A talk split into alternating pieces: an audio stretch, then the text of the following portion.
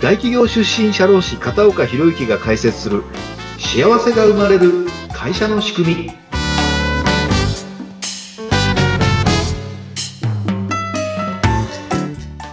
はい、こんにちは。社会保険労務士の片岡博之です。はい。そしてインタビュアーの水野ゆきです。片岡さん、今回もよろしくお願いします。はい、よろしくお願いします。さて、片岡さん、今回はどんなお話いただけますか？今日はですね、まあずっとメンタルヘルスについてお話ししてきましたので、その絡みで健康経営に生かすメンタルヘルスアプローチについてお話しさせていただければなというふうに思います。皆さん、はい健康経営って言葉聞いたことあります？恥ずかしながら、初めて聞きました。そうですか。あの、はい経済産業省がですね、あの、後でホームページ見ていただきたいんですけれども、はいあの。健康経営有料法人というものを、まあ、ええあの、認定をするという取り組みをしているんですけれども、あの、まあ、大企業においては、もう今8割、9割ぐらいが健康経営の認定を受けようという、そういう動きをしていますね。で、はいあの、ホワイト500って聞いたことあります？それも初めて。初めてです。か？ホワイト500。えあの、し、あの、ホワイト企業500社を、あの、はい認定しますよっていうところえなんですね。ーで、中小企業においては、あの、ホワイトに対応して、ブライト500っていうのがありまして、まあ、はいこれもあの、中、中、小中小規模の企業について、まあ、上位500社を、まあ、認定しますよという取り組みなんですが、要は、あのーまあ、これから後でね、話を、あの、何回か後に話をしますけども、助成金の話をしますけど、助成金って何のためにあるんですかというのも絡んでくるんですけど、要は、ブラック企業からホワイト企業にしましょうよっていう、そういう取り組みなんですね。うん。でこれは国を挙げて、国を挙げてやってます動きにしていこうっていう流れがあるわけですね。そうですね。はい。うん。で、要は、まあ、ブラック企業だと誰も社員も集まってこないし、イメージも良くないし、はい。あのまあ、ホワイト企業にしようと。で、まあ、あの、正確に言うと健康経営っていうのは、経営戦略の視点から従業員とか、まあ、その家族ですね、の健康増進とか、職場環境改善を図ることで、個人とか組織の生産性の向上、ひいては企業価値の向上にあのつなげる取り組みなんですね。うん。じゃあ、健康経営の健康って何でしょうかってことなんですけども、まあ、WHO の健康の定義なんですが、健康とは病気じゃないとか弱ってないってことじゃなくて、肉体的にも精神的にも、そして社会的にも全てが満たされた状態にあることってことを言ってるんですね。はい。なので、企業の業績の向上とか、企業の健全な発展のためには、従業員には健康、まあ、社会的にもですね、含めて高いパフォーマンスを発揮してもらう必要があるんですね。はいじゃあ、現在の従業員の健康状態どんな感じかって分布を取ったのがあるんですけど、水さんどんな割合だと思います？普通とか健康とか、うんあの、ちょっとトラブル抱えてるとか。普通か、もしくは少しそれよりも下のレベルのうん。方が多いのかますね。なっはい。ていう。はい。だいたい4割ぐらいのが普通、人が普通で、はい。あの、2割が生き生き元気はつらつということでね。2割ですか？ええ、元気はつらつは2割なんですよ。で、4割が普通と。じゃあ、あとのの残り4割なんですかっていうと、うんまあ、あの、下から分解すると、下から2つ目が2割で、何らかの健康上のトラブル抱えてる。例えば、腰痛、肩こり、ね、鼻、あの、花粉症であるとか、あるいは、ちょっとね、潰瘍があるとか、はい。で、あとは、一番下は、あの、ハイリスク、癌抱えてるとか、うん。あの、癌の治療をやりながらね、仕事続けてますよ。で、今までは、その下の2割の一番大きな問題を抱えているハイリスクの方にアプローチするのが一般的だったんですけどね。はい。でも、あの、それじゃあやっぱり、あの、少しでもその問題抱えている人が、まあ、パフォーマンス発揮してもらうためには、そういった人たちを健康になってもらわなきゃいけないってことで、これからはその分布を全体的に押し上げるサポート、これをポピュレーションアプローチって言ってるんですけども、それがポピュレーションアプローチ。ポピュレーションン。アプローチね。今までハイリスクアプローチっていう形してたんですけども、まあ今後はポピュレーションアプローチが重要になってくるんですね。はい。従業員が健康で高いパフォーマンスを発揮するためには、フィジカル、メンタル両面で健康じゃなきゃいけないんですね。はい。で、その健康を支えるのは何なんでしょう？と。あの、健康を支える要素って何だと思います？いきなり質問して、あの答えに困ると思うんですけど。健康を支える要素ですか？はい。三つあるんですね。三つ。まあ、あんまり難しく考えなくていいです。健康を保つのに何が必要ですか？まず食べること、そうですね。はい。あと休むこと。そういうことです。はい。あと何でしょう、一つが。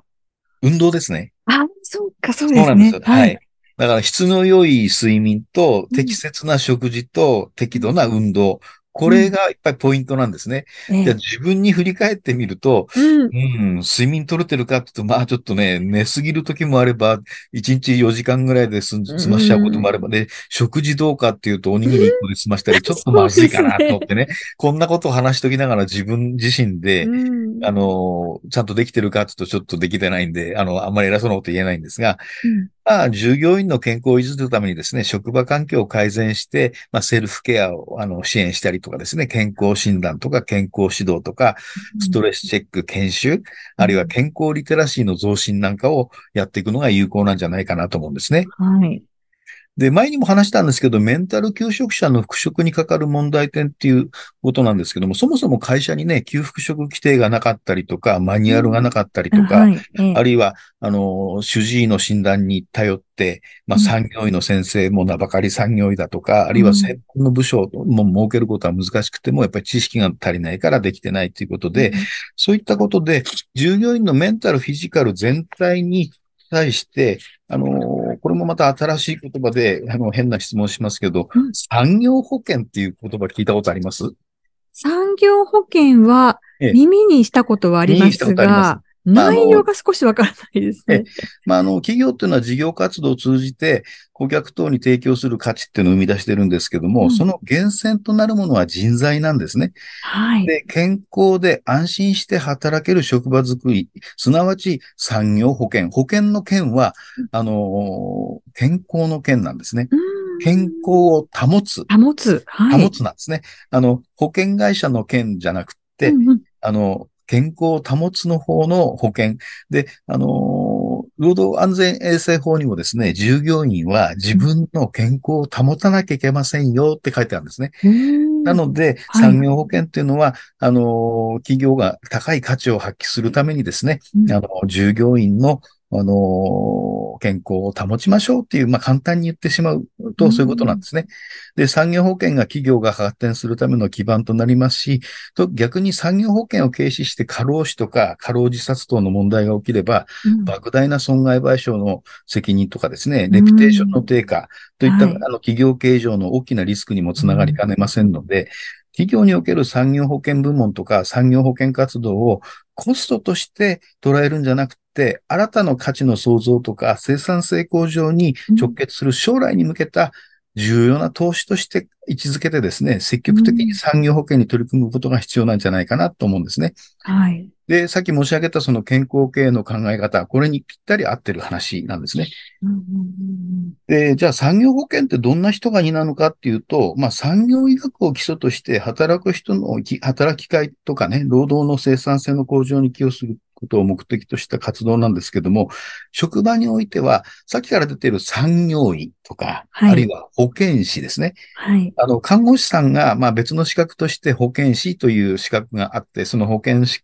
が、あの、まあ会社の中に、あの、常駐してたりとか、うん外部の保健師に、あの、従業員の健康維持のための、そのササポートしてもらったりなんていうところあると思うんですけども、いあとは衛生管理者。これはね、製造業とか、あの、建設業なんかでは、まあ結構ね、あの、まあ皆さん気にしてると思うんですけれども、うん。あの、衛生管理者とか衛生推進者とか安全、まあ、建設業だと安全管理者ですかね。はい。で、まあ、普通の企業だと衛生管理者。で、衛生委員会っていうのを、あの、聞いたことあるかと思うんですけども、毎月1回皆さんでね、あのうんうん、社員の健康について話し合ってるというところで、で、まあ、そういった人が社内に、あの、中小企業でね、設けるっていうのはなかなか難しいと思うんで、うん職場外から、あの、専門的な国家資格である労働衛生コンサルタントとかですね、はい。作業観測測定士とか、あるいは健康保持増進のスタッフなんかが、うんあの、外にいますので、はい。そういった産業保険にかかる規定作り。で、もちろん、我々社労士もですね、それを担うところなんですけれども、あの、社労士っていうのは、労働法令の専門家としても、企業の経営者とかね、人事部門に対する幅広いコンサルティングをやってます。そういった実例を持ってますので、あの、どんなことができるかっていうと、給付職規定を含む就業規則とか、うん社内規定の作成とかね、あるいは職場改善活動、あの、従業員のヒアリングを含むようなコンサルティングですね。はい。あとは、セルフケア、自分で自分のことをケアしましょうよっていう研修とか、あるいは上司が部下のその、あの、健康をどうやってマネジメントするかってマネジメント研修であるとか、はい。職場環境を改善するためのチームビルディングとか、そういったこともやってますし、うんまあ、なかなかね、この産業保険に、あの、経験のある社労士っていうのは多くないんですけど、私なんかはその給付職の判定、それに対する参考意見なんかも述べることができますので、ええそういったところで使っていただければなと思うんですね。その他にもいろいろね、これあの、言い切れないことがあるんですけども、うんまあ、多くの社労士っていうのはそれぞれのパーツはね、あの、担える、あの、経験持ってると思うんですけども、はい。全体の枠組みを構築して体系的なサポートができる社労士っていうのはそう多くないんですね。うん。で、もちろん顧問の社労士が単独でね、あの、うん私も含めて産業保険全般、全般の支援するということはなかなか難しいので、うん。産業医療職、産業医とか保健師ね、こういった方々と連携できる体制を構築するのがいいと思いますし、うん。私はあの前職でその産業保険のサービスを提供する会社で働いてたことがあるということがあって、うん。まあ、産業医、臨床心理士、保健師、その他いろんなあの医療職とのあのパイプもありますので、あの、お困りだったらぜひ使っていただければなというふうに思います。はい。あのーこう、人材っていうのがね、もちろんこう、いい人を取りたいっていうことで、集めて働いてもらっているわけですが、その人が、こう、仕事だけで生き生きするのはもちろん大事なんですが、はい。プライベートでも生き生きしていただきたいですし、なその大元になるのはやっぱり健康というところですよね。なのでそこが心身ともに健康であるためには、こうした健康経営であったりとか、あとは産業保険険でですすねね。こういったところのアプローチが必要っていうことなんですね。はい。そのためにはやはり中小企業の方であると、外部の方にやはり助けていただくってそれが一いうところが、番簡単な方法かなと思いますね。そうですはい。ね。はいそこが、そこに投資することで、長くみんなで元気に働けるといったところになってく,、るかと思います。はいさあ、このことについても、片岡さんにアプローチしたい方、たくさんいらっしゃると思います。どうしたらいいですか、この番組の QA コーナーがあります。それと私、あの、SNS、あの、Facebook とか Twitter とかいろいろやっておりますので、あの、もちろん私の会社のホームページにも、あの、問い合わせ欄がありますので、そこにですね、あの、疑問点、あるいは要望等がありましたら、あの、遠慮なく書き込んでいただけると嬉しいです。どんどん、あの、書き込みをいただくことをお待ちしておりますので、よろしくお願いします。SNS ですと、片岡さんの日常もちょっと垣間見れたりしますよね。はい出張のお話なんかもはい私も楽しみに見ておりますので、ぜひそのあたりもご覧になってみてください。はい。ということで、片岡さん、今回もどうもありがとうございまし。た。